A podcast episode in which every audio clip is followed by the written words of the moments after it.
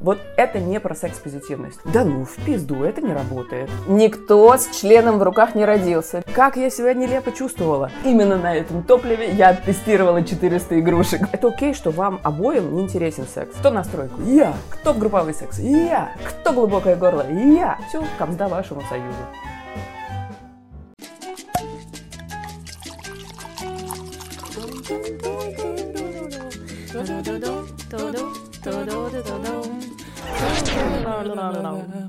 Бау! Лер, привет! Приветик! Привет, Ань! Самый, самый долгожданный выпуск эвер. Барабанная дробь. Да, у нас давно, давненько просили слушателя записать выпуск на эту тему, и мы долго и упорно ждали и терпеливо, да, приглашали в наш выпуск одного из самых крутых экспертов и секс-просветителей современности, если можно так сказать, да? Современного секса. Современного секса. Да, тема секса. Тема секса у нас сегодня, и в гостях Арина Винтовкина. Мне кажется, многие из наших слушателей на нее подписаны. Арина — секс-просветитель, психолог-консультант, секс-терапевт и автор вебинаров и курсов о сексе, абсолютно разнообразных. Я подписана на Арину несколько лет, я слежу за ее историей полиаморных отношений, влюблена, искренне влюблена в нее и в ее блог. Если вы, слушатели, думаете, что сегодня мы будем обсуждать, как заниматься сексом на первых свиданиях из дейтинга, то нет. Такой бац! Тема другая. Мы будем говорить о сексе в отношениях. Теперь мы уже поняли, что неправильно говорить, как сохранить сексуальность в отношениях, потому что сохранять ее не надо, а нужно ее немножко модифицировать. То, как модифицировать а, сексуальность между нами, а, как быть заряженными друг на друга, как проговаривать разные те- темы секса, мы как раз и обсудим. Ну и в конце у нас бонус про секс-игрушки, а, моя самая любимая тема. Здесь хочется добавить, что на тему секса мы очень давно хотели поговорить в нашем подкасте, потому что хочется открыто и честно говорить на эту тему, так же, как мы говорим о карьере, об отношениях, о дружбе, о хобби и о каких-то еще повседневных вещах. Арина как раз в своем блоге говорит об этом очень прямо и честно. Ссылку на ее блог мы оставим в описании.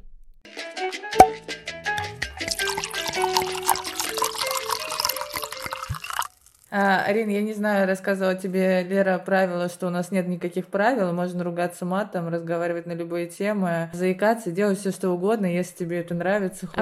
Обычно ты говоришь это. Эти правила, объявляешь в нашем подкасте всем гостям, что нет никаких правил, и это к тому, что если ты переживаешь, что будет какой-то не такой голос, или ты скажешь вообще все равно. Мы такие Ладно, здесь. Ладно, голос у меня охуительный всегда, это просто я не всегда хорошо это формулирую, правда. Но посмотрим, что получится.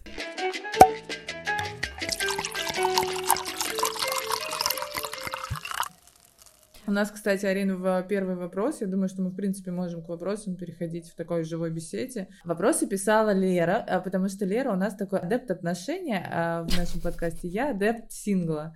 И у Леры есть отношения, она давно живет с Димой, и я, я каждый выпуск говорю, что я искренне верю, что они поженятся и всю жизнь будут счастливы, вот, а я адепт сингла. И у нас выпуск посвящен сексу в отношениях, но у меня долгое время были разные отношения, ну, как бы, долго время. И первый вопрос, который написала Лера, Лер, зачитай его, пожалуйста, потому что там было слово, которое я не знаю. Я очень удивлена, потому что я вообще, ну, как бы, типа, считаю себя open mind. Я тоже подписана на тебя много лет, и я такая, типа, блин, да я благодаря Арине знаю все вообще. И тут я читаю, Лера, так. Вопрос. А я тебе расскажу, да, этот вопрос у меня тоже сформулировался в голове, потому что я с этим э, термином не была знакома, но я его прочитала у Арины в Инстаграме, она часто про так. это говорит, про секс-позитивность как раз. Что это такое, Арин, расскажи для наших слушателей, потому что мне стало очень интересно. И, и мне стало интересно, я секс-позитивно или секс-негативно? Есть секс-негативность? Конечно, есть. Была у меня даже мысль сделать такой какой-нибудь интерактивный тест, проверьте свою секс-позитивность.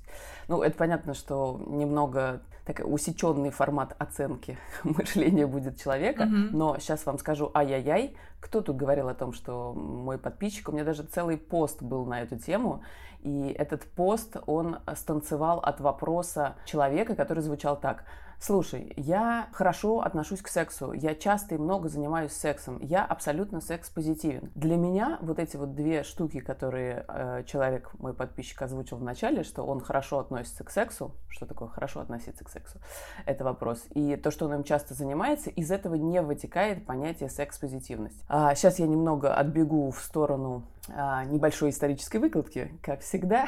Ну, то есть вот этот вот сам термин, он а, на слуху как-то в нашей секс-позитивной и секс-блогерской а, тусовочке стал появляться, наверное, лет пять назад, но по большому счету это не мы придумали, это не что-то новенькое. Я погуглила и нашла первое упоминание вообще самого этого термина аж у а, Райха, и он говорил о том, что есть секс-позитивные культуры и общества, а есть секс-негативные культуры и общества. Mm-hmm.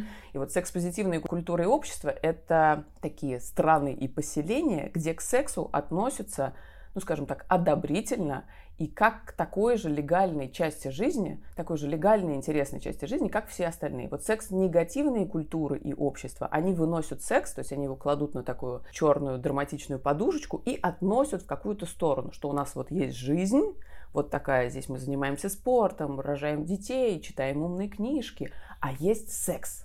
И это такой подвал жизни, куда не надо лезть, где не обязательно разбираться, потому что для секс-негативной, для секс-негативного типа мышления характерно перекладывание ответственности за все, что происходит в сексе, на биологию. Ну, типа, это же инстинкты. Инстинкты сработают, мы разберемся. Если у вас что-то не сработало, это значит, что у вас какие-то поломные инстинкты. Mm-hmm. Ну, вообще у человека нет инстинктов, потому что инстинкт — это что-то неотменное, что ты не можешь э, побороть. У человека даже инстинкт выживания иногда подводит его, когда, не знаю, человек жертвует своей жизнью. В общем, короче, про секс-негативную культуру — это вот про приписывание секса исключительно биологической функции, то есть, на мой взгляд, такое сильное сужение его значения и э, уменьшение его ценности. Mm-hmm. И, во-вторых, это главное, что это отдельное область. Вот если вернуться к вашему вопросу, как всегда долго разминаюсь, э, прелюдия наша, все. А секс-позитивизм — это в первую очередь, вообще в первую, совершенно неважно, как часто вы занимаетесь сексом, сколько секс-блогеров у вас в подписках. Секс-позитивность — это про то, что ты э, постулируешь, веришь, отдаешь себе отчет, относишься и ведешь себя сообразно этому, что секс — это точно такая же часть жизни, как и все остальное. О чем это на практике может говорить? О том, что человек, не знаю, он может быть подписан на фитнес-блогера, и он может быть подписан на секс-блогера, и это не какой-то зашквар. Он может ходить на лекции по античной, не знаю, литературе, и он может ходить на лекции по сквирту, и это абсолютно равнозначные штуки. Mm-hmm. Это не то, что вот об этом ты можешь рассказать в соцсетях, не знаю, тегнуть лектора, а здесь надо скрывать, и это тебя как будто бы как-то дискредитирует. То есть это про проявленность и про нормализацию этой области, которую ты не просто э, говоришь о том, что да, секс — это важно. Ты ее изучаешь, э, ты постоянно апгрейдишь свои знания в свете каких-то новых тенденций, ты читаешь книги, ходишь на лекции, развиваешься в каком-то таком очень широком смысле. Это для меня самая, э, ну, пожалуй, первая отправная точка вот этой секс-позитивности. Дальше это нюансы, очень важные. Это принцип согласия, который лежит в основе, в фундаменте секс-позитивности. Принцип согласия не какой-то такой общий, что окей, нехорошо заниматься сексом с человеком, который не хочет заниматься с тобой сексом. Принцип согласия, который работает в каждый отдельный момент вашего взаимодействия. Принцип согласия, который говорит о том, что ты в любой момент, любое взаимодействие можешь остановить, и тебя услышат. Mm-hmm. Вот тогда mm-hmm. это про секс-позитивный секс. Нет такого, что ты скажешь: я хочу остановиться, а человек тебе скажет: слушай, ну мне нужно еще полторы минуты, и я кончу. И ты такой: ну ладно, действительно, у него же потом яйца будут болеть. Вот это не про секс-позитивное мышление, mm-hmm. это про то мышление, в котором я родилась, росла и ковала свою сексуальность в подростковом возрасте, но это не про секс-позитивность. У тебя есть кнопка «стоп», у тебя есть кнопка «пауза», и негласный, а лучше гласный договор с человеком, с которым ты занимаешься сексом, о том, что он принимает эти условия, он слышит твои «нет», он уважает твои «нет», и эти «нет» твои, в его глазах тебя никак, опять же, не дискредитируют. Еще одна важная штука, я долго могу говорить на тему секс-позитивности, еще одна важная штука — это... А можно я такую сносочку, как бы, как комментарий про согласие, потому что я недавно, ну да, недавно, у меня был секс, в котором меня спрашивали, партнер задавал вопрос, вообще впервые, мне кажется, в моей жизни, типа, тебе окей, мы продолжаем, типа, мы это делаем. Я такая, Господь, как это круто! Как ты себя чувствовала, дорогая? Как ты это себя чувствовала? Это очень круто, я поняла, что это вообще, ну, такой классный формат, когда тебя вообще, ну, у меня не было такого, ну, то есть было, типа, хорошо тебе или нехорошо, но это такие вопросы. В конце. Тоже, угу. Которые, угу. Да, и, или даже в середине, но ты же понимаешь, вот живя в, в обществе, где тебе нагрузили в голову, что ты вообще не можешь во время секса мужчине сказать, что тебе нехорошо, ну, глобально, если... Или мы, недостаточно ну, типа, хорошо, да, да или, или как-то скорректировать. Или его. Как-то скорректировать. А тут, понимаешь, а мы продолжаем, а все хорошо. И я такая, боже, да, да, ура. Ты, ты чувствуешь, да, я уверена, что ты почувствовала, и как работает этот принцип согласия, потому что многим, вот когда человек об этом просто читает, ему кажется, что это какая-то абсолютно несексуальная такая бухгалтерия, бюрократия, типа, что мне расписку, что ли, давать каждый раз, когда человек меня хочет поцеловать, и я не против. Это выглядит а, странно, дико и непривычно, только когда ты с этим не сталкиваешься в да. контексте именно секса. Внутри секса мое первое ощущение, я сейчас прям даю тебе мысленные пять, у меня было ощущение, что в этом сексе за счет этих вопросов, за счет вот этой согласованности мне как будто бы стало сильно больше места. Ну, то есть вот моя роль была вот такая, да. а за счет этих вопросов моя роль, мое место в этом сексе, мое значение, моя возможность как-то проявиться, она внезапно увеличилась. И это, блин, говорю, аж вспомнила о том сексе, вон, мурашечки, мурашечки. А, так работает принцип согласия, так работает секс-позитивное мышление. В этом ты не видишь ничего странного и несексуального, ты видишь в этом вот эту обратную очень важную сторону. Вы равноценные партнеры в этом, и вам обоим одинаково важно, что вам было хорошо. Вот, mm-hmm. это важная штука. Консент — это важная штука для секс-позитивности. Дальше это про признание того, что в сексе вообще глобально нету никаких универсалей. Никаких. Я понимаю, что это очень страшная мысль для всех. Хочется, чтобы здесь, как в математике, ты выучил правило, потом ты следуешь этому правилу, и у тебя всегда сходится результат задачи с цифрой, которая у тебя в конце учебника.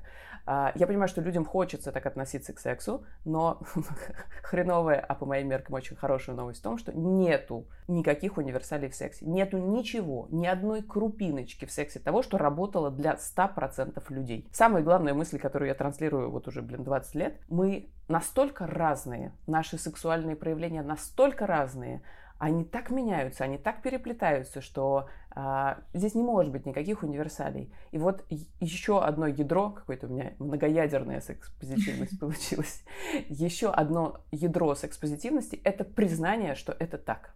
Это уважение собственных особенностей, и вот этой вот абсолютно аутентичной архитектуры того, как это в тебе выглядит. И признание такой же аутентичной архитектуры за человеком, с которым ты взаимодействуешь.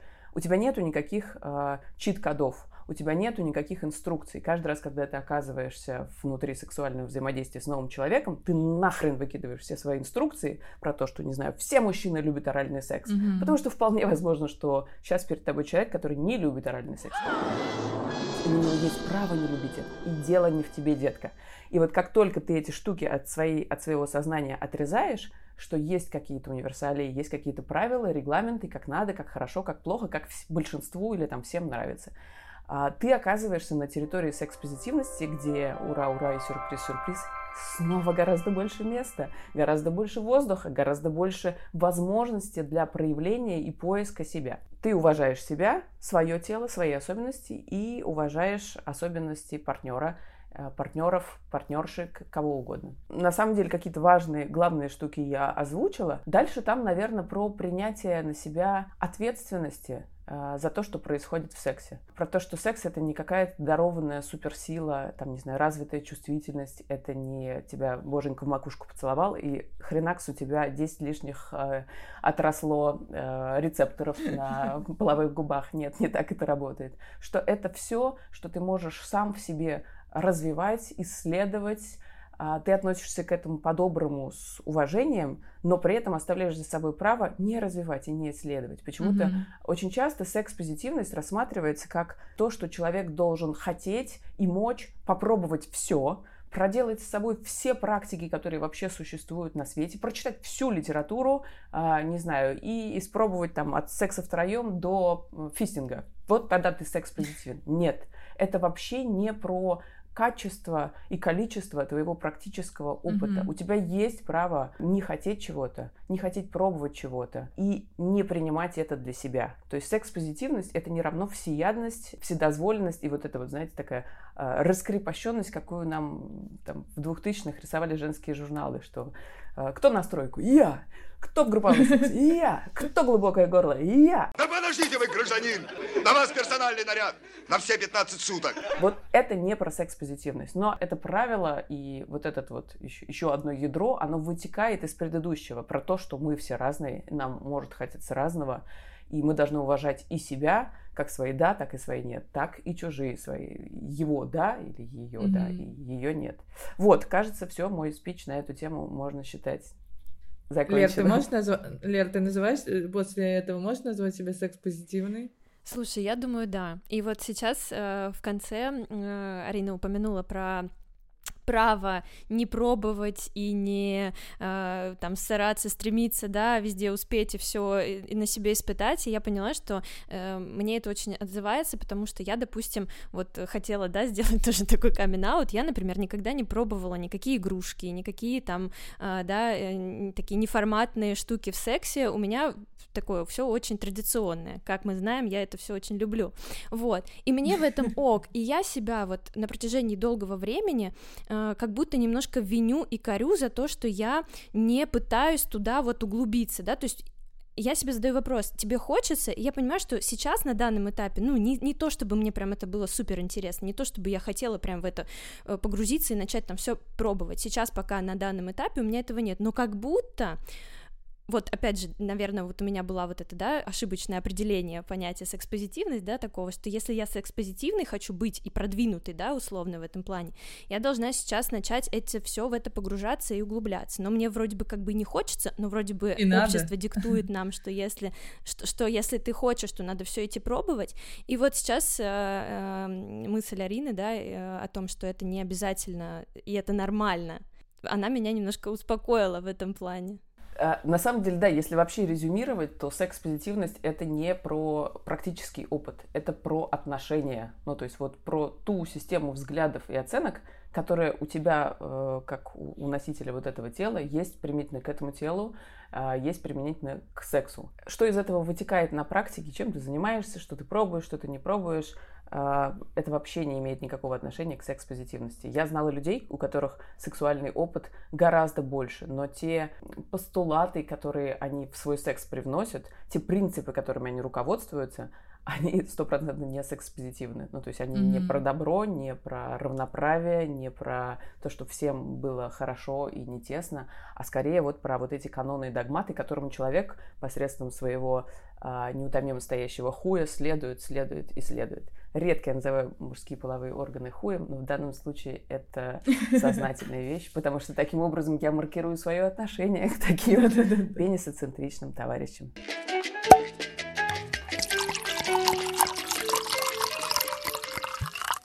Слушай, Арина, а как быть, если, например, ты в отношениях, да, возможно, долгое время, и, скажем так, ты себя чувствуешь секс-позитивной и в целом, ну, как бы открытой этому, да, то есть, а твой партнер, которого ты, вероятно, любишь, обожаешь, там, вы сто лет вместе, он, например, достаточно закрыт и в целом такой, вот я, я знаю пары, в которых мужчина там, типа, знаешь, как отношение к психологам, так же отношение к сексу, типа, я не пойду к психологу, чтобы никто не копался в моей голове, я совсем разберусь сам. И вот есть мужчина, который которые в отношениях, типа, ты хочешь быть секс-позитивным, тебе интересно что-то пробовать, а мужчина такой... Мы свет отключаем, когда сексом занимаемся, я всегда сверху. И даже не смей руки держать рядом с моей задницей. Вот это вот моя любимая, всегда, знаешь, как будто там во время секса может что-то женщина такое сделать, что все, это позор на всю жизнь. Как быть в таких случаях? Я понимаю, чья, что... Чья задница, тот и распоряжается. Говорит о том, что держи поближе руки. Это тоже про секс-позитивность. Ответственность человека есть. Я согласна. Здесь, чтобы просто... задницу трогали. Это, это так, такое клише обычно, знаешь, вот у таких, как, как ты говоришь, мужиков со стоящим хуем.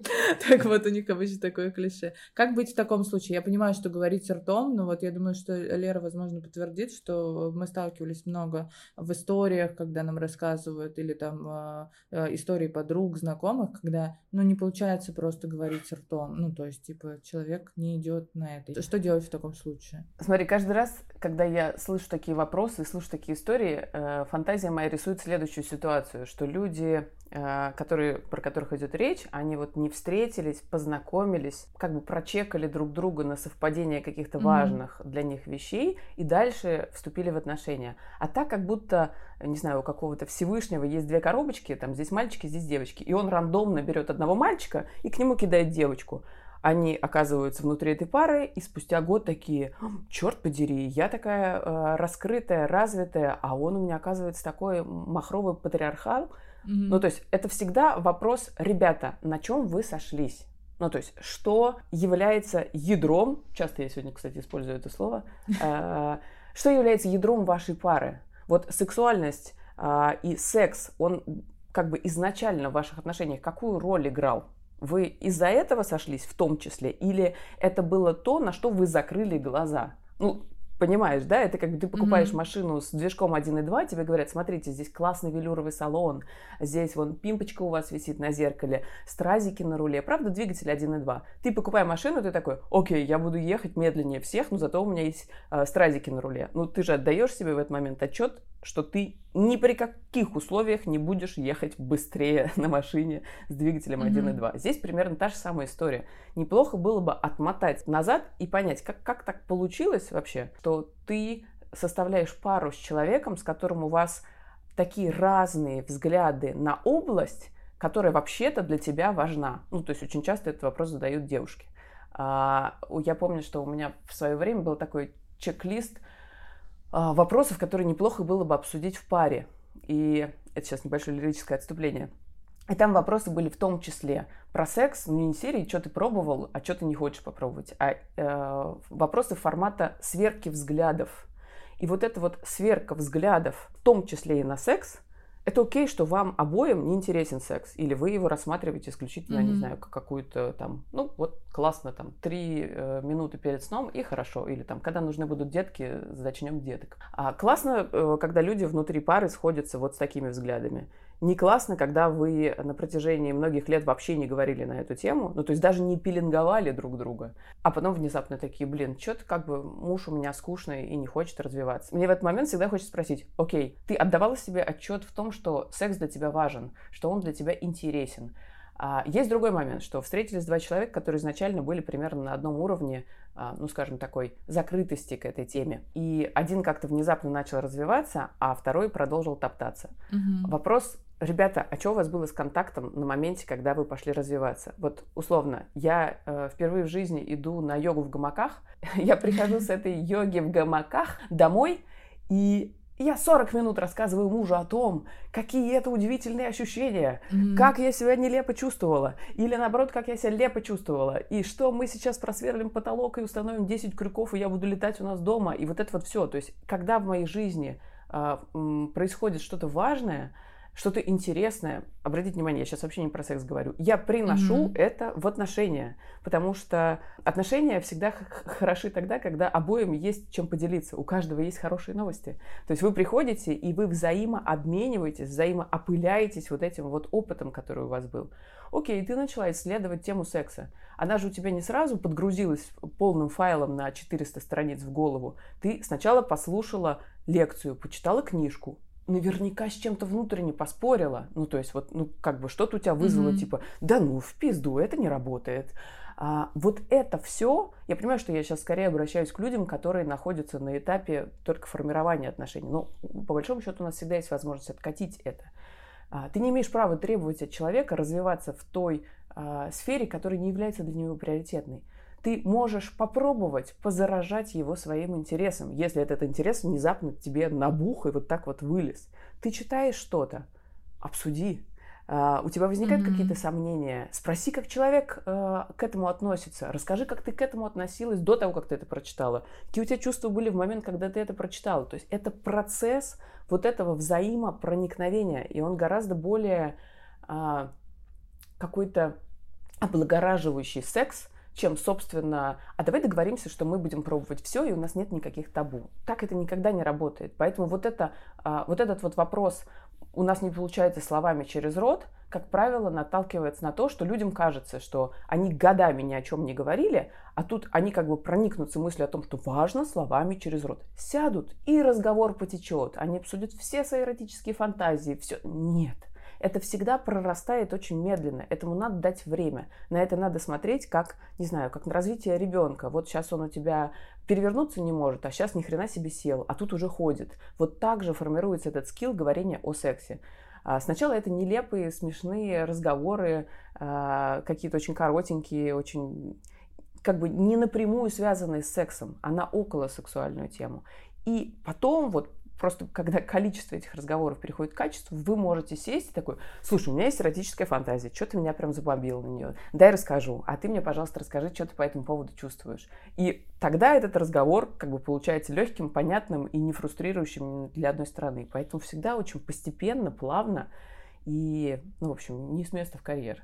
Но хорошая новость в том, что на любом этапе отношений, если ты понимаешь, как это работает, и если ты Можно понимаешь, откатиться, что тебе нужно... Типа. Можно да. в любой момент откатиться назад и проговорить это. Ну, типа, в какой-то момент осознать, что ты стал там... Ну, тебе что-то хочется обсудить, человек тебя не слышит, и как будто ты говоришь, что можно, ну, начать этот путь в любой момент, да? Абсолютно, да. Вопрос в том, что у тебя... Нету права, ну, в смысле, оно, конечно же, есть, ты можешь себе разрешить требовать и оценивать а, чужой уровень сексуальной развитости и раскрепощенности. Вот как только ты считаешь, что ты, начитавшийся, на, подписавшийся, на послушавший там десять лекций, как-то лучше, чем твой партнер, который даже слушать об этом не хочет, угу. ты допускаешь вот эту самую большую ошибку. Ты занимаешь позицию человека, который сыпет претензиями. И копит, копит, копит, копит, копит, копит, копит в себе недовольство. А, вот из этой точки надо себя прям взять, как Мюнхгаузен, за волосы и вытащить, и сказать: никто а, ничего мне не должен. Я предлагаю, я пробую, я ращу. И по большому счету предлагает, растит и пробует тот, а, для кого это сейчас интересней и актуальней. А, потому что вот эта вот иллюзия про то, что влюбленная пара — это два таких... лебедя, которые сплелись в бесконечном экстазе, да, абсолютное слияние. И если я хочу этого, то и он хочет этого. Это а, такой охренеть какой осиновый кол, который на самом деле вбит а, в сердце здорового партнерства. Потому что если тебе, у тебя чешется левая пятка, это не значит, что в этот момент левая пятка чешется у партнера. Ты же ее чешешь себе, правильно? А потом, например, как вежливый человек спрашиваешь: а у тебя случайно пятка не чешется? Хочешь, я тебя почешу? И понимаешь, что у человека она может не чесаться. Вот почему-то с сексом это не работает. Есть ощущение, что вот вы как только состыковались гениталиями, передали друг другу, не знаю, там, на уровне энергии, это я сейчас ёрничаю, я не верю в это, какую-то информацию друг о друге, и дальше вы всегда будете на одной волне. А если вдруг вдруг вы внезапно не на одной волне, все, капзда вашему союзу. Вот это идеализация, романтизация и, ну, какая-то кретинизация отношений взрослых людей, она, по большому счету, и вредит установлению какого-то нормального, внятного диалога, в том числе и на тему секса. Блин, вот нормально всё, загнула. Все то, о чем Арина сейчас говорит, это вообще просто, я вот Я не знаю, я подписываюсь под каждым словом. Все то, что у меня где-то было вот на подкорке, Арина сейчас озвучивает, и я, боже, ну это же реально так, это же реально. Но здесь у меня сразу еще такая в голове пометочка, что кажется, что в таких, в такой коммуникации, да, открытой, не фрустрирующей, еще имеет большую роль какая-то психологическая проработка каждого из партнеров. Ну, здесь как бы хочется это тоже упомянуть, что... Конечно, безусловно, там можно э, обладать навыками такой коммуникации и изначально, но мне кажется, что здесь немножечко еще про работу с психологом э, и про психологические какие-то проработки лично каждого идет речь. Вот. Э, про- прости, сейчас вклинюсь. Смешной, да, нюанс. Я абсолютно обеими руками, и вообще психотерапия — это самое крутое, что ты можешь сделать для своей партнерской жизни, для своей сексуальной жизни. Это первое и главное. Я помню, что недавно мы с подписчиками обсуждали, те, кто пользуется дейтингом, на что они смотрят в описании в анкете. И для моих есть два маячка. Читаю Винтовкину, ну и как бы ты уже понимаешь, что человек прошел какой-то путь там, и не надо ему объяснять. Но даже если нет этой пометочки, вторая пометочка – это там, в психотерапии пять лет. Это самое сексуальное, что можно услышать от человека, что он давно в психотерапии. Да-да-да. Поэтому да, я абсолютно согласна с тобой. Сразу мэчишь то, что типа окей, мы примерно на одном уровне проработки. Иногда у меня, когда я дейтюсь, у меня могут, могут быть а, в сообщениях, я спрашиваю, типа, сколько лет ты в терапии? И там чувак говорит, например, о, я там год в терапии, я такая, класс, ну, значит, примерно он родители уже проработал где-то наполовинку, знаешь, такая, прикидываю. Вот смотри, то, что ты сейчас описала, это вот эта самая сверка, понимаешь? Сверка э, mm-hmm. вещей, которые тебе важны в партнере. Этот культ романтической любви, который, как в «Титанике», там, встретились глазами, вспыхнула искра, пиздец, и через там, сорок минут все погибли. А, на самом деле это так и работает. Вопрос в том, что когда ты знакомишься с человеком, ты же сверяешь с ним какие-то установочные моменты. Отношение к психотерапии, отношение к сексу, к разному сексу, отношение к разговорам. И на самом деле, когда меня спрашивают, есть ли у вас, Арина, какой-нибудь секрет, как выбрать себе человека, с которым у вас будет охуительная сексуальная жизнь на протяжении сорок лет? Ну, по большому счету, есть два момента, на которые я бы советовала обращать внимание. Это изначальное, ну, как бы я совершенно точно не, не советовала бы связывать свою жизнь с человеком, с которым у вас нет какого-то, во-первых, анатомического совпадения, потому что мы помним, что мы mm-hmm. все разные, и кому-то надо одно, кому-то надо другое. То есть какой-то минимальной стартовой аттракции, когда тебе нравится, как человек пахнет, когда тебе нравится, как человек двигается в этом процессе, тебе нравится, как он выглядит с точки зрения интимных органов, в том числе тела, как... ну, вот это вот все, то есть это можно назвать красивым словом химия, которая ни хера не значит. Это просто с... сосредоточение вот этих нюансиков интимных, которые тебе должны устраивать, тебе должны быть окей на старте. И второй момент, что вы с этим человеком можете разговаривать. Потому что если вы с этим человеком можете разговаривать, ты слышишь, тебя слышат, тебе не надо сто раз переспрашивать, а я правильно тебя понял, что ты имеешь в виду? И каждый раз, блядь, ты оказываешься мимо, ты просто не понимаешь, у вас разная языковая матрица. Такое бывает. Вот эти две вещи, стартовая смыченность ваша, телесное и физиологическое, и второе, то, что вы примерно на одинаковом уровне говорения не о сексе, вообще в целом просто, и одинаковая mm-hmm. языковая матрица, в конечном счете дадут вам возможность апгрейдить ваш секс, который будет меняться. Через пять лет это один секс, через десять лет другой, через двадцать, подозреваю, что третий, я еще не дошла до двадцати лет в партнерстве, но мы хорошенечко идем. Потому что это опять же иллюзия, что люди, что вот эта сексуальная сфера, она какая-то зацементированная. Вот что у тебя есть, собственно, с тем и работаем. Нет, это не так. Просто достаточно проанализировать свои взгляды на секс, какие у тебя были в шестнадцать лет, какие у тебя там, условно, были в двадцать лет, в двадцать пять лет, ну и в зависимости от кого, кому сколько лет. Ты понимаешь, какая происходит эволюция э, того, что тебе нравится, что тебе хочется. И тут надо быть реалистом. Все то же самое будет происходить и с тобой, и с партнером в отношениях. Соответственно, mm-hmm. если у вас нет вот этого навыка говорения друг с другом и какой-то, ну, грубо говоря, что вы не смотрите в одну сторону. Вы на старте начали как люди, которые в восторге от гениталий друг друга, а через десять лет вы находите себя в точке, когда, господи, что это за упырь, что я с ним рядом делаю? Окей, потому что вы эти пять лет не занимались вот этой сверкой и не отдавали себе отчет, что вы через пять лет будете каждый из вас другим человеком. И вот это сличение, синхронизация, которая происходит, она должна происходить постоянно в отношениях. Мне кажется, я побежала вперед по вашим вопросам и уже начала давать рекомендации, как сделать так, чтобы секс не ушел в отношениях. У меня, я могу даже как бы предысторию сказать, что у меня, я не знаю, ну как бы за счет чего. Вот э, у меня были двое долгих отношений, э, и все они закончились через три года. И в том числе, ну, помимо там каких-то вещей, которые там, типа, мы разошлись, потому что... Потому что они были мудаки, ну, что уж говорить. Ну, там, условно.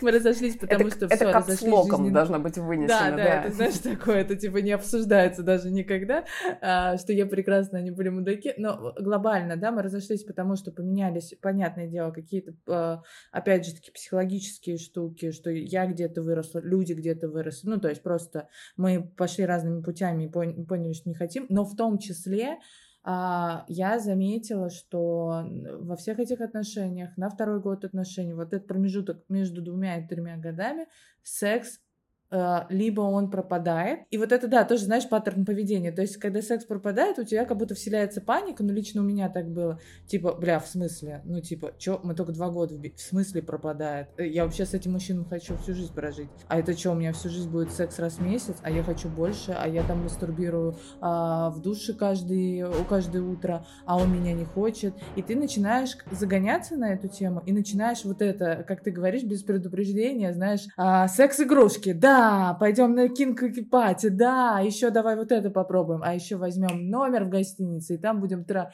А твой партнер такой, чего?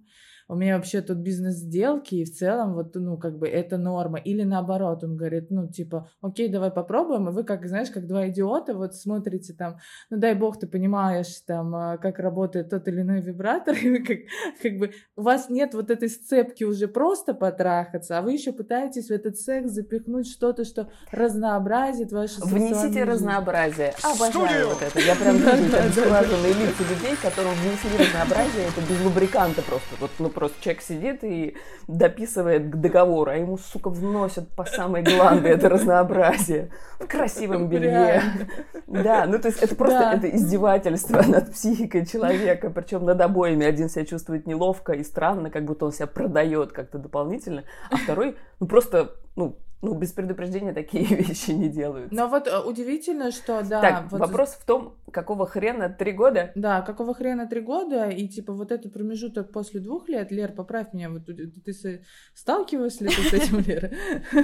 Слушай, да, и как бы я с этим тоже столкнулась, там вот спустя два года отношений, и не то чтобы это прям было какой-то проблемой, то есть мы оба понимаем, что сейчас для нас это такой нормальный формат, потому что есть на то там причины, образ жизни, мы оба в работе, еще стресс, и сейчас я понимаю, что в целом, допустим, отматывая назад и вот э, разбирая эту проблему, я понимаю, что на мое какое-то нежелание где-то заниматься сексом чаще всего влиял мой образ жизни стрессовый. Я все время была в стрессе, я все время была в какой-то тревожности, мне в таком состоянии вообще не хотелось. Сейчас у меня образ жизни поменялся, мне чаще хочется сексом заниматься. Я чаще о нем думаю, я вообще, у меня вот это какое-то состояние абсолютно изменилось. То есть вот это еще я понимаю, что повлияло. Но когда мы эту проблему обсуждали, мы ее много раз обсуждали, и мы не могли прийти типа к э, решению, что не так, в итоге мы не понимали, типа, ну, вроде вот как-то что-то происходит, а вроде да все и нормально-то в целом, и у меня в этот момент тоже вот это какая-то сверху давление, то ли социальное, то ли какое-то, это, это плохо, это начало конца, скорее оно, всего, оно, мы сейчас не разберемся. Давление. Да, мы сейчас не разберемся, мы не можем найти причину, значит, скорее всего, что-то не так, все, значит, все скоро развалится, чем дальше, тем хуже. Поднимите руки, кто, поднимите руки, кто смотрел мой вебинар «Анатомия страсти в паре». Я смотрю. Да? И что? И ты хочешь сказать, я что... Я смотрела, тебя... когда я разошлась. Это важная моментка. Мы разошлись, реально. Мы разошлись, но как бы там история расставания, там наши слушатели знают, условно, история расставания, итог расставания, что мне мой мужчина, вот с которым я пыталась там вот это все, вот это так, мне говорит, что отношения не вдохновляют. И я ухожу из этих отношений с фразой, что я не вдохновляю мужчину, ну, то есть для меня. И я начала смотреть все, твои вебинары «Анатомия страсти в паре». Я пошла на а, мини-секс-курс а, сексолога Василенко, про сексуальность, Оля, про да. либидо, угу. Оля Василенко. Я ее тоже очень люблю, потому что, ну, это вот про, про то, что, типа, э, либидо у всех разное, да, и, как бы, если вы хотите секс, там, раз в месяц, это, ну, это ваше право и ваша, как бы, окей, анатомия. То есть я просмотрела все это уже после, и сейчас, конечно, я уже, знаешь, такая, типа, понимаю, где говорить ртом, где говорить не ртом, какие, что можно применять, но у меня уже отношений нет. Поэтому для меня это все чисто теория. история. Вот. Но на тот момент у меня даже не приходило в голову, я не знаю почему, просто не приходило в голову, просто, наверное, еще есть такой момент, что если ты инициатор вот этого, типа, возобновить секс в паре, и ты инициатор, и тебя это беспокоит, триггерит, то когда ты сталкиваешься с тем, что ты что-то пробуешь, а человек не принимает, отказывается, либо ставит блок, тебя это загоняет в негатив, тебе становится обидно, и ты уходишь вот в эту ракушку, что типа, блядь... А, в, в, да, ну, в оборону, в обиженность, да. Короче, в, мне кажется, что здесь вот красной нитью через все эти проблемы, вот эта фраза у меня в голове: «Со мной что-то не так, со мной что-то не так, со мной что-то не так». Она вот в таких ситуациях все время как будто вот на фоне у тебя вот это. А если мы сейчас откатимся еще чуть подальше и вспомним... А, вот если бы у нас сейчас были карточки со стереотипами о... о сексе в паре, о романтической любви, мы бы сейчас с вами из этой колоды в триста штук вытащили бы штук двести пятьдесят точно. А, вот этих установок, которые а, действительно сидят где-то на уровне ДНК, что вот эта романтическая страсть первого периода – это эталон. Это то, mm-hmm. что должно быть в жизни людей всегда. И через десять, через пятнадцать лет. А, В общем, у меня на самом деле был на эту тему огромнющий вебинар. Это моя просто пушка-бомба, бестселлер. Четыре часа люди слушали меня в онлайне. Четыре часа! Мне кажется, я просто настоящий... Ну, то есть это был садизм, я больше так никогда делать не буду, потому что люди не должны столько времени тратить на получение положительной информации. Сейчас, в общем, все будем дробить кусочками. Но суть в том, что а, одна из главных мыслей, а, таких стартовых мыслей этого вебинара, который был посвящен... собственно, страсти в паре, что с ней происходит, что тревожный звоночек, а что не тревожный звоночек. Мысль была такая, что вот эта вот страсть романтического периода, которая на самом деле лучше всего исследована всеми биологами, социологами и так далее, она ни с какой точки зрения не норма. Ну, то есть она даже физиологически не норма. Есть такая прекрасная исследовательница Хелен Фишер, она, собственно, проводила анализ того, что происходит с людьми в первые годы, месяцы отношений, когда происходит вот этот вот этап определенной романтической любви. Там замеряла им биохимию, там электричество в мозге, mm-hmm. сколько у них, уровень гормонов и так далее. Всех штырит одинаково. Но это самое, что ни на есть, штырка. И по всем а, физиологическим проявлениям это состояние очень похоже на биполярку в фазе, в фазе мании. Понимаете, да? А да. это мы и наша культура назначает тем, к чему нужно стремиться, состоянием, в котором нужно жить. Ребята, вы не чувствуете в этом какого- какого-то подвоха. В момент, когда люди встречаются и действительно между ними возникает какое-то влечение, оно совершенно естественным образом с точки зрения тела подпитано вот этим вот коктейлем Молотова из гормонов. Они работают, они заставляют нас игнорировать все остальные сферы жизни. Окей, мы поспим два часа, потом пойдем на работу, да, да, да, да. но зато у нас будет классная ночь. Это кажется естественным, понятным. И мы это делаем, это с нами происходит абсолютно, ну, грубо говоря, мимо нашего сознания и мимо наших волевых усилий. Мы ничего для этого не делаем. Люди... в глобальном смысле, ленивые и нелюбопытные существа. Хочется, чтобы все было, а ты для этого ничего не делал. Как много у вас ситуаций в жизни и отраслей в жизни, в которых это работает? Есть хотя бы одна?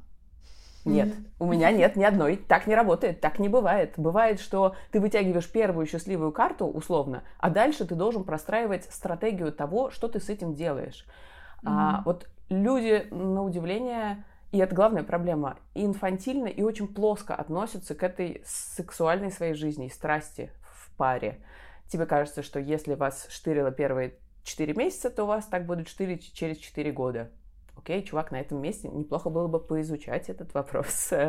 Подумать, почему тебе кажется, что это хорошо, а привычный какой-то паттерн – это плохо. Ну, то есть, на самом деле, работа с сексом в паре находится... в первую очередь в плоскости разбора вот этих стереотипных установок по поводу отношений. И когда, когда ты расчищаешь вот этот завал и понимаешь, что у тебя есть вот этот культ романтической влюбленности, почему, что он значит, что он дает, насколько он подкреплен чем-то, кроме романтических фильмов и классической mm-hmm. литературы, которая вообще воспевает в основном неврозы, а не здоровые отношения. О здоровых отношениях неинтересно писать книжки и снимать фильмы. Когда ты задаешь себе вопросы, бесконечное количество вопросов, и деконструируешь свое представление о том, что такое хороший секс, что такое секс в паре, что такое страсть первого периода, ты внезапно приземляешься в реальность. И вот с этим уже можно работать. Речь, я помню, что у меня для анатомии родилась прекрасная э, метафора, что вот этот секс первого периода – это как кататься на карусельке в парке развлечений.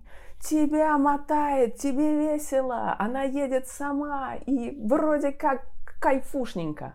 А секс в партнерстве, все, что происходит потом, это как сидеть за рулем охуительного Лексуса, который ты сам себе купил, которым ты знаешь, как управлять, и которые ты контролируешь. Вопрос в том, что для того, чтобы пересесть с этой карусельки на этот Лексус, здесь необходимо волевое усилие. Вот то самое, которое отделяет нас от э, странных людей, которые поглощают и транслируют вот эти стереотипы про отношения. Э, мы этого человека хороним и рождаем нового человека, который понимает, что все ценное в нашей жизни... Э, я не хочу говорить, что это требует работы. Я не люблю этого слова. Оно требует внимания.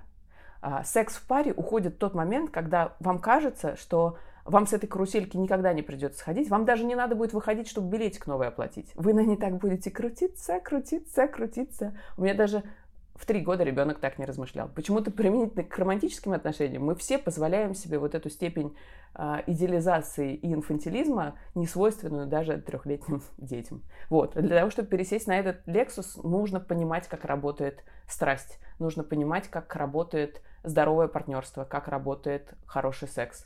Uh, нужно понимать, чего кроме гормонов вас привлекало на моменте, uh, когда вы только начинали встречаться. И есть куча способов uh, все то же самое отмодерировать в своей текущей жизни. Все. Это, это просто наука.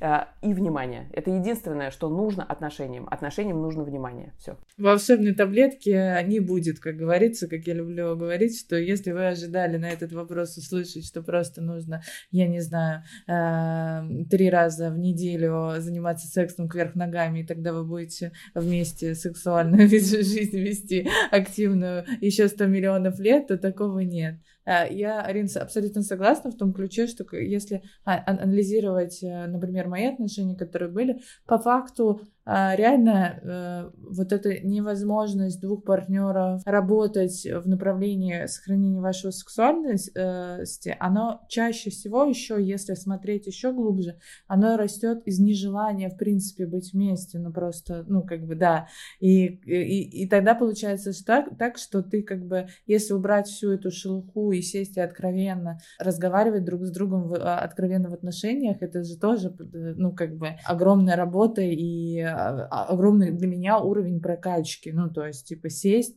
и ртом за столом сказать своему мужчине, что, например, ну, там, слушай, меня не устраивает вот так, или мне кажется, что здесь вот так, а, там, мне кажется, что ты, а, там, ведешь себя как... Ну, это же тоже работа. Очень просто можно сказать, мы разошлись, потому что м- мой муж перестал меня трахать, ну, к примеру, да, если такая токсичная форми- формулировка, вот он перестал меня удовлетворять, у него там не стоит, ну, условно.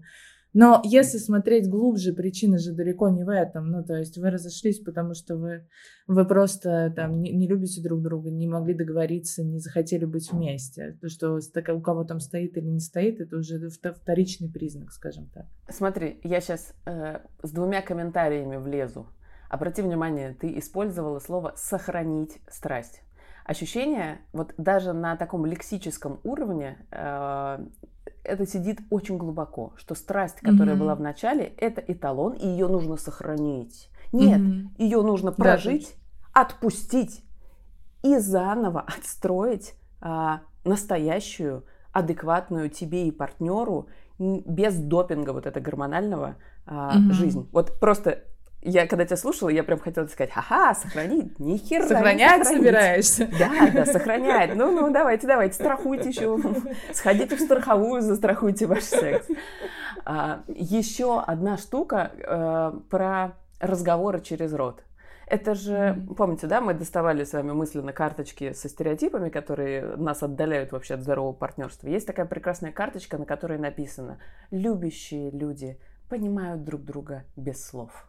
А, на уровне культурного кода в нас прописано, что если человек тебя любит, он по микродвижению бровей твоих поймет, что ты сейчас хочешь, чтобы тебе почесали пятку. Это не работает никогда, если это не пара телепатов. Ну, а никто из нас не телепат. Как только ты берешь лопату, вот эту совковую, и начинаешь рыть в то, что закладывал твои представления об отношениях. Кино, диснеевские мультики, э, не знаю, романтические истории, которые всегда тебе рассказывают в каком-то отредактированном виде и так далее. Ты понимаешь, что это на девяносто пять процентов bullshit. Ну, то есть просто bullshit. Э, даже... Если вы любите друг друга, даже если вы хотите быть вместе друг с другом, это не делает вас телепатом, это не помогает вам объединить вот эти языковые матрицы, которые у вас есть. Ну, короче, mm-hmm. Э, mm-hmm. разбираться с установками, в первую очередь, всем разбираться с установками до того, как люди начинают сексуальную жизнь. Вот. Всем психотерапию в школе.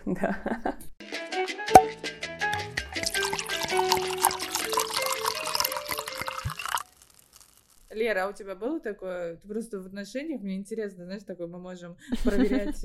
На мне, да. То, что мы говорим. Рубрика «А у тебя было в отношениях?» А у тебя были открытые... Bullshit bingo, да, это так называется. Да, да, да. Вы сразу начали что-то в отношениях проговаривать на тему секса или... Это вот как раз было, что он должен понять, что мне нравится, потому Слушай, как я красиво лежу. Нет, мы, мы, как-то, мы как-то сразу все, мы вообще обо всем говорили. Вот мне вот точно откликнулась история Арины, когда она рассказывала про йогу в гамаках, и когда она приходит и мужу рассказывает про все. Вот я из, из тех женщин, которые приходят, я все рассказываю, иногда даже слишком все. Но ты должен все знать, что со мной произошло за этот день. И ты можешь просто сидеть, слушать, и, там, но желательно, чтобы ты еще как бы что-то там, свое мнение какое-то мне давал, реакции на это, потому что мне важно, что ты думаешь о том, что я там почувствовала сегодня. Поэтому это все как бы перешло и в проблемы в отношениях, если они возникают, то мы сразу их обговариваем, и какие-то штуки в сексе. И вот эта вот история как раз про наши какие-то, да, такие э, вот эти вот нерегулярные занятия сексом, какие-то нежелания, мы их тоже очень часто проговаривали, mm-hmm. просто не могли прийти к этому очень долго, к решению этой проблемы. И потом, когда мы поняли, что, может быть, не стоит стоит ее сейчас так пытаться усиленно решать, а просто пока дать, э, отпу- ну, отпустить, короче, это и дать возможность просто быть вот тому, как сейчас есть, не друг друга не насиловать, просто вот поддаваться вот этим каким-то внутренним желанием и, не знаю, импульсом, да, и как-то все вот сейчас стало гораздо-гораздо лучше, чем когда мы сидели и такие: так, ну-ка, надо тут ковырнуть. Может быть, да, это все, потому, что происходит, что... Фильмы показывают, что... тревожный сигнал, да. Может быть, это потому, что... Фильмы показывают, что они трахаются. У меня проблемы в отношениях с мамой, там, или, не знаю, еще что-нибудь, это надо поковырять поглубже, потому что где-то это сидит, вот где-то это надо откопать. И это, конечно, да, это жесть. А потом оказалось, что просто выспаться надо было, потому что сложный период, и в целом ты ничего не хочешь жить, не хочешь, не то что сексом заниматься. Но ты думаешь, нет, блин, ты должна, как вот просто обязана, пришла с работы, быстренько, раз-раз, все, отдала свой э, партнерский сексуальный долг, и, а ты не хочешь, ты лежишь без сил, но ты думаешь: нет, блин, значит, если ты не хочешь, значит, у тебя там все либидо на нуле, что ж ты, что ж ты за... вообще человек женщина такой, такая. Что за женщина? Вообще. И вот тут мы возвращаемся, да, мысленно к тому, с чего мы начали, к секс-позитивности и к изучению того, как ты функционируешь в сексе. Не просто гуглить тренировки и принципы здорового питания, но и посмотреть, например, что влияет на сексуальное желание. Я помню, как у меня в той же анатомии, я часто про нее сегодня вспоминаю, был такой список убийц секса. Там был, по-моему, пунктов сорок, наверное. Mm-hmm. И шутка в вебинаре была в том, я говорю: вот смотрите, почему у вас может быть нехорошо в сексе? Вот видите вот этот список? Отмаркируйте. На этом все, расходимся. Ну, да, да, это да, была да, шутка, да, это было начало да, вебинара, это, я даже... Это, да. Этого Помнишь этот момент? В принципе, чтобы да. мы уже что-то сделали. Да. Потому что иногда вот это э, ощущение того, э, что ничего страшного не происходит, это нормальное течение жизни, оно настолько близко лежит, как, знаешь, у тебя болит голова, ну так, может быть, ты перестанешь биться головой об стену, и у тебя перестанет болеть голова, и человек такой: о, что, так можно было? Здесь примерно то же самое. Осознать, что твой секс драйвит, что твой секс останавливает, вот просто сесть, кому-то помогают списки, кому-то помогают а, какие-то там специальные практики, которые вот в том числе вебинар давала, кому-то помогает психотерапия. Ты просто понимаешь, ты не относишься к этому как к кому, какой-то там, не знаю, эзотерики, энергии, химии, э, кармического предназначения, вот этой вот хуеты, неподтвержденной ничем. Маткой, может быть, кому-то может помочь маткой подышать. Плохо дышала. Может, да, да, да, да, да, да. Не, не накрутила этих самых, как там называется, простите, кругов, я тут совсем не материал. Круги, да. да. Овалы, не знаю. Твои круги были слишком овалы, не то крутила. А, как только ты уделяешь этой сфере внимания и начинаешь разбираться, как это работает, внезапно все становится на свои места. У меня э, название телеграм-канала, как вы знаете, «Это нормально». Это да, самая да. частая фраза, которой я отвечаю на то, что э, происходит в жизни людей. Не потому, что я такая: а, это нормально, и это нормально, все у вас нормально. Потому что для того, чтобы человеку объективно начать как-то спокойно и плодотворно эту часть жизни свою реконструировать, ему надо в первую очередь успокоиться. Ему надо снять вот эту внутренний mm-hmm. невроз и фрустрацию. Я плохой, он плохой, все плохо. Как только ты говоришь человеку: все нормально, все хорошо. Успокоенный человек, который себя ни за что не шеймит, и партнера, соответственно, не шеймит, он на самом деле способен разобраться со всеми своими сложностями сам.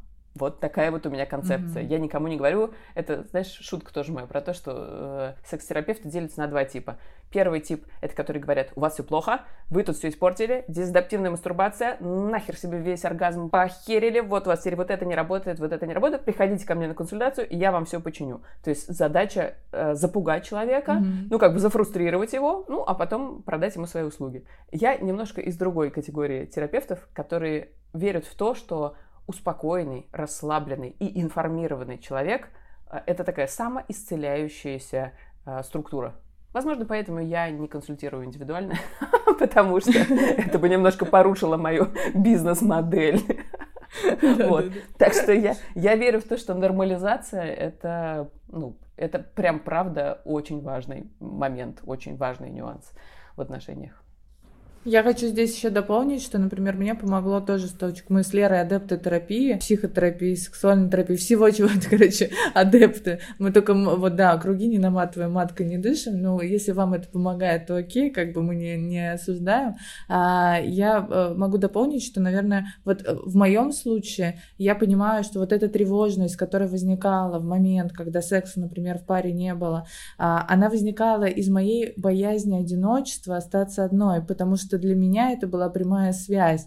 Если нет а, в паре секса, то мужчина меня бросит, а если он меня бросит, я останусь одна, а я этого очень боялась. Я очень боялась одиночества, сингла и вот, ну, всего этого. И, наверное, да, вот имеет смысл также с собой все-таки успокоиться, правильно, как, ну, то есть выдохнуть и подумать с точки зрения себя, типа, меня здесь чего триггерит? Меня реально триггерит, а, что у нас секса нет, или, может быть, я боюсь, что меня бросят, или там еще что-то. Еще неплохо было бы разобраться, это тоже самая работа, очень такая простая, что стоит за твоим желанием секса. Вот можно прям дневник вести. То есть сегодня я хотела заниматься сексом, потому что мне было скучно. Завтра я хотела заниматься сексом, потому что вообще-то, ну, я просто тактильно соскучилась. Я хотела, чтобы меня пообнимали, как-то потискали и так далее. Потом, не знаю, еще один аргумент. По-честному просто спросить себя. Я хотела mm-hmm. секса, потому что вот мои гениталии требовали разрядки, удовлетворения. Или за этим стояла какая-то другая потребность. Вот когда ты ведешь месяц, два, три такой дневник, ты внезапно видишь, что за твоей потребностью в сексе стоят в большем количестве случаев совершенно другие потребности. И эти другие потребности могут удовлетворяться не при помощи секса. То есть если человек находится в стрессе, твой партнер находится в стрессе, а тебе хочется тактильности, ты придумываешь для вас массаж. Ты говоришь: поделай мне массаж, или давай я тебе сделаю, или давай mm-hmm. просто поваляемся. Не обязательно все это уводить. Знаешь, как я очень смешной секс-блогер, который вечно отговаривает заниматься людей сексом. Потому что это правда так. Вот это ощущение, что мне нужен секс в отношениях, оно очень много под собой чего маскирует. И когда ты на это смотришь честно и видишь всю эту картину, ты все необходимое себе, внимание, тактильность, способы снятия тревоги. Очень было такое прекрасное исследование, где говорили о том, что люди с повышенным уровнем тревожности, они чаще занимаются сексом. У них более активная сексуальная жизнь. Почему? Потому что это для них способ снять тревогу. Как только, например, люди прорабатывали свою тревогу или садились на антидепрессанты, секса становилось меньше. Не потому, что у них либидо угасало, а потому, что они больше не тревожились, и у них не было потребности вот обналичивать эту карточку. Так, я тревожусь, нам нужно mm-hmm. потрахаться, и я успокоюсь. Все. То есть это вопрос, опять же, максимально близкого контакта с собой. И очень часто проблемы в сексе, сейчас меня не видит никто, кроме вас, я делаю вот эти кавычки в воздухе, проблемы в сексе, они вообще не имеют никакого отношения непосредственно к сексу.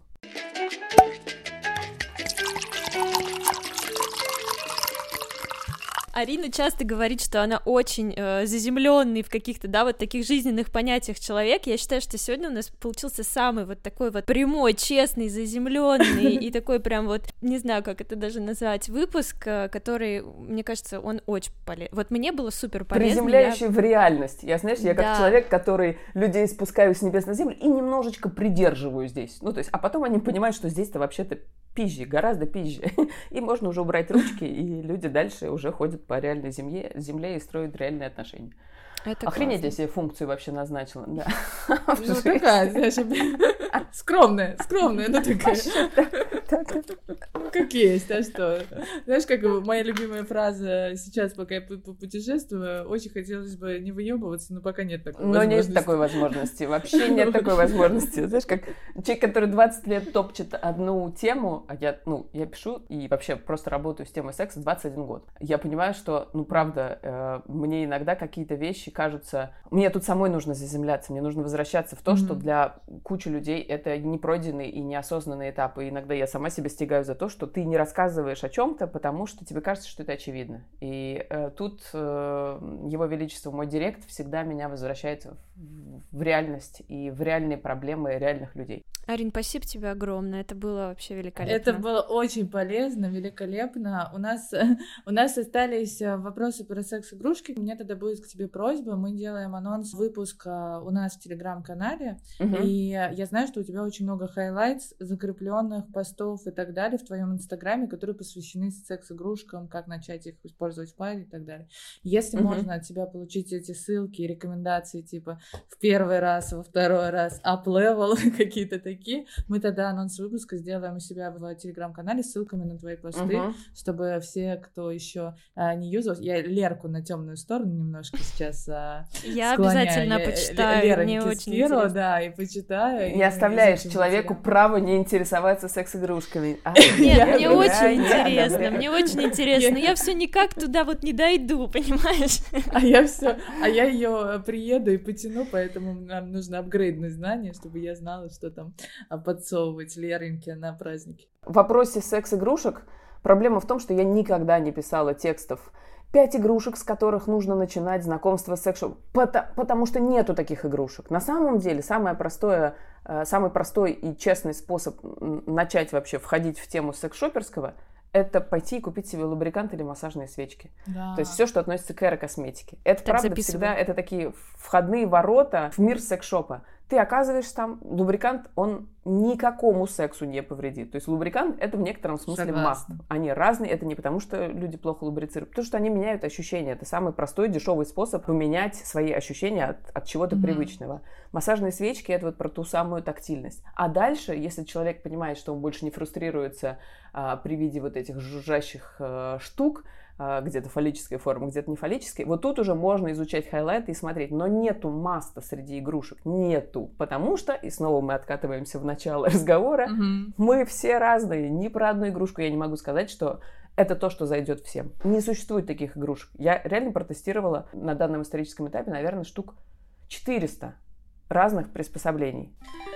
четыреста, значит, вот такая цифра на нашем, того, как это сказать, на нашем Я экране. Уже пожалела, что я не веду какого-то, э, знаешь, табеля о рангах, где записываю все потестированное. Не веду, могу только прикинуть вот примерно математически. Но порядок цифр примерно такой, потому что я этим занимаюсь лет, наверное, семь.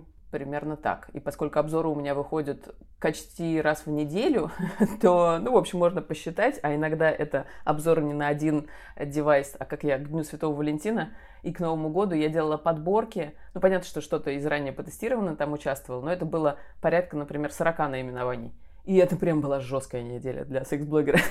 То есть у меня не было ни одной свободной зарядки в доме. Дай бог здоровья моему мудрому мужу, потому что когда мы делали ремонт, я прям помню момент, когда мы рисовали план электрики, и я, например, на этом плане электрики пишу две розетки, а он зачеркивает цифру два и пишет четыре. Я пишу три розетки, он зачеркивает и говорит шесть. И если бы он так не сделал, моя карьера секс-блогера, возможно, бы накрылась медным тазом, потому что я просто не успевала заряжать игрушки. Шуточки, любовь — шутеечки. Это уважать интересы. А что я теперь поняла, чем я хочу заниматься на пенсии. Прекрасно. Хрен с ним, прекрасный с маркетингом. Выбор. Со всем с этим я хочу вот тестирование секса. Я просто адепт секс-игрушек, и, ну, в хорошем смысле, то есть и долгое время я тоже их, ну, это не так, что я такая, знаешь, такая с рождения родилась, мне мама давала не погремушку. Никто с членом в руках не родился, нет, нет, нет. Не погремушку давала, да, там, Вуманайзер первый, нет, такого не было, конечно. Конечно. Для меня было несколько открытий, я прям быстро в завершении выпуска.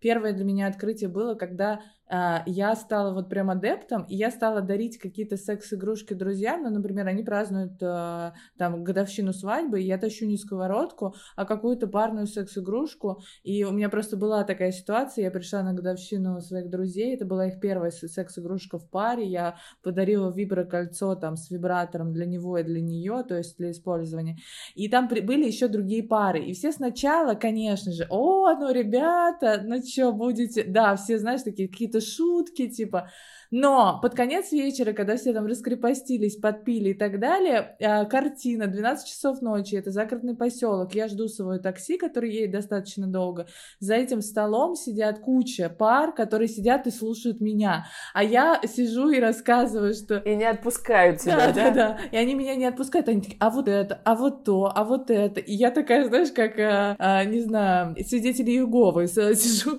и просто дарую людям знания. Я поняла, что насколько важен вот этот секс-просвет, и насколько важно, чтобы людям это было в том числе, это не только когда люди хотят, не хотят и так далее. Для многих это, я боюсь пойти в секс-шоп, просто боюсь туда зайти и что-то выбирать, это так не при... Ну, мой первый заказ был онлайн, и это было отлично. Мне привезли этот пакет всего, чего я заказала, мне не было стыдно. Закрученный, да-да-да, анонимный. У меня шея, прости, у меня шея устала э, кивать, пока ты рассказывала, потому что все мои э, вечеринки, почему я социофоб? Потому что все мои вечеринки выглядят вот так. Я хочу поговорить с людьми о моделях сковородок или кино, э, или, не знаю, там, йоге в гамаках, а люди хотят поговорить со мной о секс-игрушках. И да, это всегда супер круто, когда в какой-то компании есть человек, не, даже не тот, который шарит, а тот, который может на эту тему говорить спокойно. Вот первые десять минут все хихикают, или там, да не, нам не надо, у нас и так все нормально. Потом хихикают, а, а потом приходит вот этот э, этап, когда окей, ну расскажи. А, и если ты продолжаешь говорить об этом спокойно, а, делиться каким-то опытом, без вот этой экзальтации какой-то, которую почему-то приписывают всем секс-просветителям, что мы обязательно должны быть какими-то эпатажными личностями. А, блин, я правда очень в этом смысле скучный и стандартный человек. А, продолжаешь говорить спокойно, у людей расслабляются все эти сфинктеры ментальные на тему секс-игрушек, и они такие, о, интересненько. Да, и тут их можно отправлять ко мне в хайлайты и прощаться на несколько месяцев. У меня была победа, что я отправила на твой блог, еще на чей-то блог, и э, посоветовала в Москве секс-шоп, в который я хожу. Он еще не занес нам рекламу в подкаст, поэтому мы не будем его озвучивать. Понимаю, да. На следующий раз, когда мы на какой-то вечеринке встретились с этими друзьями, они сказали, спасибо тебе, мы там побывали. Они ничего не купили, но они смогли туда зайти и посмотреть. И я такая... Охренеть вообще, как круто, люди... Чувствуешь, пос... чувствуешь топливо, на котором я работаю? Вот именно на этом топливе я оттестировала четыреста игрушек, потому что каждый раз эти истории приходят к тебе, и ты такой, да, продолжаем делать свое дело. Ты уже фактически вот просто латентный секс-блогер. Вот, поверь мне, дальше все гораздо проще будет. Да, да, да. Присваиваю тебя, знаешь, как это. Я тебя очень вижу, на самом деле, в этом амплуа, очень. Во всех амплуа, которые не связаны с семьей, отношениями. Синглы, да, полиамория, да. Это, это очень классно в себе может сочетаться семья и секс-просветительство. Вопрос про секс игрушки такой, пусть он будет завершающий, но он для меня очень интересный а, на тему того, что если у тебя остались секс-игрушки, которые ты использовала с, с другим партнером, и ты входишь в новые отношения, а, мы их как? Просто стерилизуем, моем и используем дальше? Или есть какие-то правила по использованию таких секс-игрушек? Ну, смотри, правило первое и главное. Антисанитария и санитария — это, конечно, важно, но гораздо важнее, чтобы человеку было комфортно. Поэтому а, мой опыт говорит о том, что если это такие парные игрушки, которые выглядят именно как парные игрушки, там, не знаю, возьмем какую-нибудь скрепочку от Вивайба или стропон, и очевидно, что ты не снимаешь с него э, при новом партнере коробочку, не вытаскиваешь его новеньким, у человека может возникнуть вполне логичное и закономерное ощущение, ну, брезгливости от этого. И я бы, например, так делать не стала. Ну, то есть я бы не стала авансировать э, человека на ощущение, что «О, отлично, стропон, так ты еще к нему привыкла, он прекрасно работает. А, давай, я даже не буду спрашивать, в скольких попах он побывал». А, ну, то есть это немножко э, про давление, про... Ну, такое... Это может быть неприятно, дискомфортно, обидно, отталкивающе, и так делать я бы не стала. С точки зрения игрушек, которые ты используешь в первую очередь для эгоистических радостей, не знаю, какой-нибудь вуманайзер, то он по большому счету контактирует, если мы сейчас говорим про гетеросексуальный секс, он по большому счету контактирует, как контактировал с твоей головкой клитора, так он продолжает контактировать с твоей головкой клитора. Ты тут не обязана... Моя как бы внутренняя вот эта этическая система, она не начинает дребезжать и говорит, нет-нет-нет, это тоже нехорошо. Мне кажется, что это нормально. Ну, то есть у меня не возникает никаких этических споров. А с точки зрения гигиены, это вопрос того, как... Ну, то есть это, правда, большой вопрос. Я не могу тебе сказать, смотри, вот банка, простерилизуй, все будет нормально. Ну, то есть главное, это чтобы человек не расстроился, не обиделся и не напрягся. Это самое важное. Это гораздо важнее, чем всего остального. Сейчас я готова помолчать десять минут, чтобы все как-то приземлились в эту мысль, а потом продолжить. Добавьте, пожалуйста, пусть, пусть у людей будет время подумать, добавьте просто время тишины. Так, обдумайте это, и все ушли на рекламную паузу. Смотри, здесь куча нюансов. Во-первых, материал, из которого сделана игрушка. Если у тебя, условно, это анальная пробка из металла, то ее можно помыть под водой. Это абсолютно не впитывающий материал. Тебе не надо ее, не обязательно обрабатывать какими-то той клинерами. Она гораздо более а, гигиеничная. Если это, например, какой-нибудь софт-тач, а, а, мягкий силикон или ТПЕ, из которого делают мужские игрушки, сейчас и женские из них же делают. То есть он такой более гелеобразный. Во-первых, он теряет товарный вид. Во-вторых, зависит э, многое от того, как ты ухаживал за этой игрушкой. В ст- стандартном протоколе ты использовал секс-игрушку, мы сейчас про инвазивные и погружные говорим, и ты должна ее помыть, обработать, э, а не бросать на несколько дней в смазке и во всем остальном, э, потому что все это портит материал. Вот если ты, условно, по протоколу за ней ухаживал все это время, это одна история. Если ты сам про себя понимаешь, что нет, ты так не делал, то это может быть действительно, ну, потенциально опасно. Есть еще момент качества материалов. Вопрос, что это за игрушка. Если это непонятно, из чего сделанный кролик, который, слава богу, не нанес тебе никакого вреда, но он был куплен на Алиэкспрессе, и ты... даже гугля название фирмы, это адибас такой секс-игрушечный, то э, материал может быть гораздо более пористым, чем ты привык. Поры — это э, место, где могут жить бактерии, даже если ты помыла игрушку водой. Э, еще один нюанс. Успокойте меня, девочки. Девочки, угомоните вашу мать. Э, еще один момент. Насколько это... М- По форме игрушка сложно геометричная. Ну, то есть есть игрушка, которую просто помыть, а есть игрушка, условно, с ребринками какими-то на корпусе, где ты должен каждую эту ребриночку помыть, чтобы знать, что там все месяцы, что ты ей не пользовался, не живут никакие бактерии. Ну, то есть куча нюансов, но шерить игрушки в глобальном смысле лучше с теми... Э, шерить игрушки лучше э, те, за которыми ты адекватно ухаживал, те, которые ты купил в проверенном месте и насчет безопасности материалов ты уверена, и желательно с теми партнерами, с которыми вы обменялись справками и имеете адекватную, свежую информацию о состоянии здоровья и так далее. Вот, вот такая я зануда. Нет, это очень полезно, на самом деле, сейчас очень важно. Приеду в Москву, выброшу все игрушки, которые связывают с бывшим. Прекрасно. Да, прекрасный ритуал прощания, я считаю. Можно даже окна повышибать.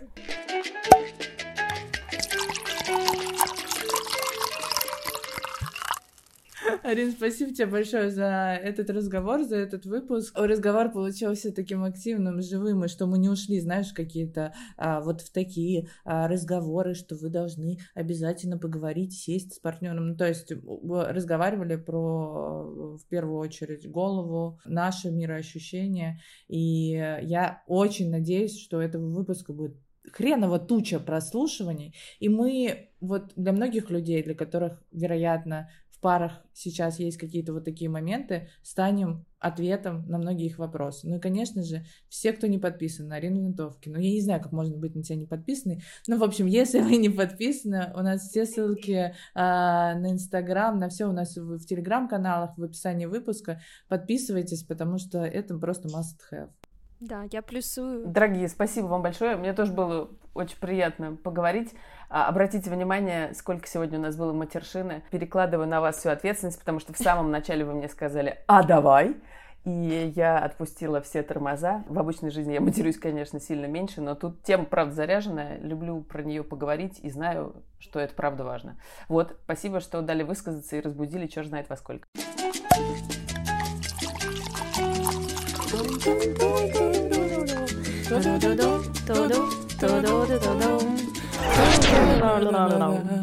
Бау!